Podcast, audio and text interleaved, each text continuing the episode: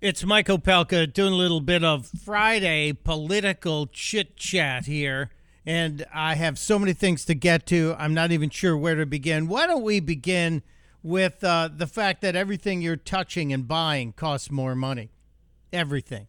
Inflation numbers came out today, November to November, 6.8%, eclipsing any increase in wages and certainly hitting hard at things we need like food and gasoline and energy to heat our homes.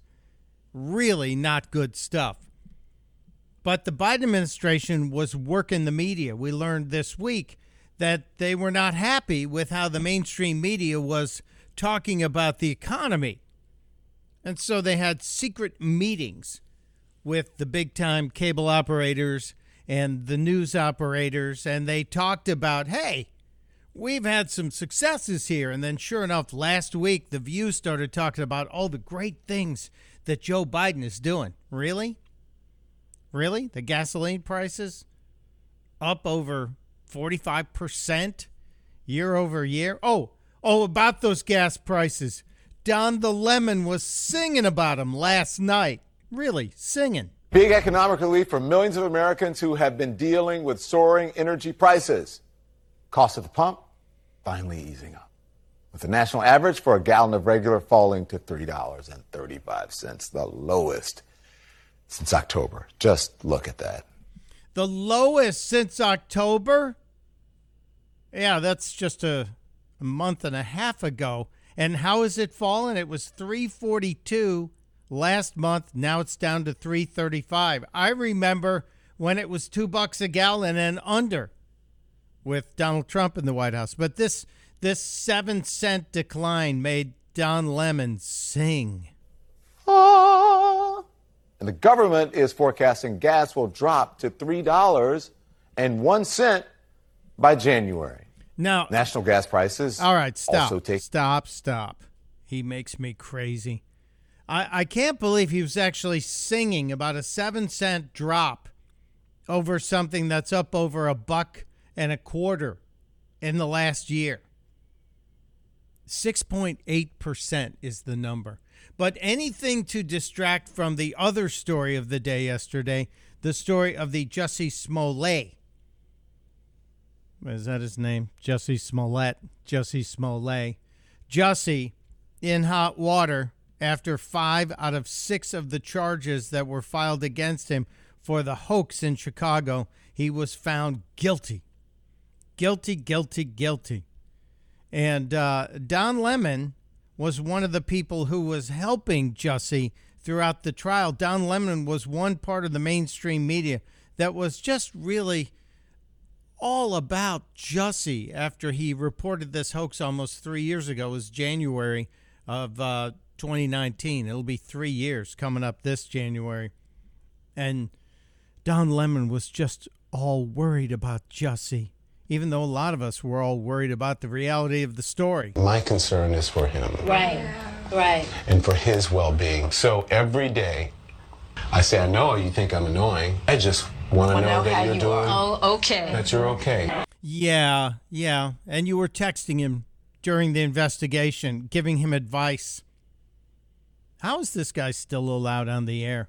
Well, he was just like the rest of the mainstream media. The mainstream media just helping Jussie, supporting Jussie after the announcement that this guy claimed he had been attacked and beaten, and the story just didn't add up. But they rushed in because they wanted to be first. They didn't care about telling the truth, they just wanted to fire up the agenda. Here's a little bit from back in January of 2019. I don't like that it's being put out there in the media that this is a right. possible yeah. hate crime. Right. A lot of questions in this case, but I know Jussie Smollett is a really, really good guy. I just want justice to be served in this case. Mm-hmm. And the media has really cast so much doubt on his story, which I find so personally offensive. He's given a detailed account, an account that Chicago police have said has been consistent. He hasn't changed his story. They also said it's credible. Police have said that, and also that he has been very cooperative. Hmm, that last voice was Robin Roberts from ABC News. Robin Roberts, who after the verdict was announced, I guess decided to take a sick day today. She was not on GMA today, or maybe just a vacation day, or maybe she was sick about the verdicts. Yeah, mainstream media was complicit. Also, being complicit, there were people in elected office, important people like Maxine Waters. Maxine Waters, when this came down, couldn't wait to try and blame this on Donald Trump. Remember, every time they're pointing a finger at you, there are three pointing right back at them. This was Maxine Waters almost three years ago. This is happening for a reason. It's coming from the President of the United States. He's dog whistling every day. He's separating and dividing. Separating and dividing. The people who are separating and dividing are people like Maxine Waters, people like Don Lemon, people who just want to keep us angry at each other instead of uniting us. Yeah, they really are. Uh, Don Lemon last night also announced that uh, he would like unvaccinated people, people who choose not to get the vaccine for whatever reason. They're allowed to do that. We still have free will in this country, although Dr. Fauci wonders about that too. Don Lemon has said there must be some consequences for the unvaccinated. Really? Really, sir? I guess he was trying to distract from the Jussie Smollett jury and the verdict and his role in messing with the investigation. I still hope that becomes a talking point. I still hope somebody brings that up. I have another story that we have to get to. We have to do this story. If you follow me on Twitter or on Facebook or Instagram, you know I play golf or I attempt to play golf. I'm not very good, but it's a way to get outside and get in some exercise and hang out with my friends. So I try and do it every weekend, and it happens. And I use a golf ball that um, not too many people use. It's from a great American company called Clear Golf. Many of you know the golf company Titleist. They make golf balls, they make golf clubs, they make all kinds of additional merchandise that goes along with golf. Well, Titleist likes to call themselves the number one name in golf, and I question that today. It was brought to my attention via social media that Titleist was censoring people who wanted to customize golf balls. You can go to their website and order a dozen golf balls, and if you pay an extra three bucks, they'll let you put a line of text with 17 characters on it. For three bucks on a dozen golf balls, that's kind of cool. You can put your name on it.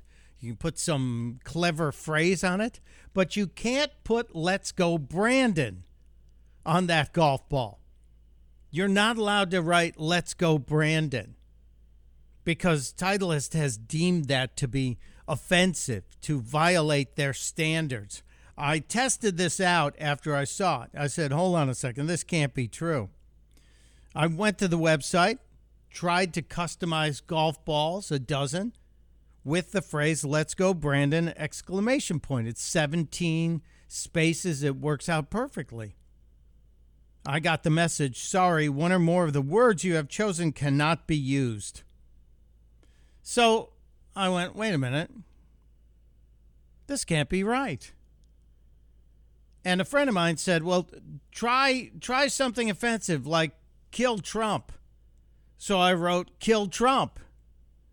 And I would have been allowed to place my order.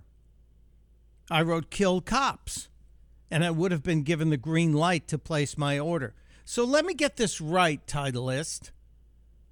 I can't write let's go Brandon a little bit of poking fun at the president, but I can write kill cops and kill Trump on golf balls? Sickening. Absolutely sickening. I posted this on Facebook and Instagram and Twitter. Have not heard back from Titleist. There is a remarkable silence in the social media world about this from Titleist. I wonder if they'll just change the algorithm. We will see. I suspect somebody's in there right now trying to fix it. And perhaps by sundown tonight, you won't be able to, right, kill cops and kill Trump and other awful things. That would be the right thing to do. It would also be the right thing to do to allow people to write, Let's go, Brandon. And if you really want to know how to get it done, there is a way. There's a back door. You can pay another three bucks and put a second line of text. And the first line can say, Let's go. And the second line could just say, Brandon. And the robots won't stop it. At least that's what I'm hoping. I ordered a dozen because I have a bunch of jackwagon friends who like those Titleist golf balls. And if they come through, guess what you're getting for Christmas, Jimmy? Let's go, Brandon. Titleist golf balls. I still prefer clear. Mike Opelka on the Pure Opelka podcast.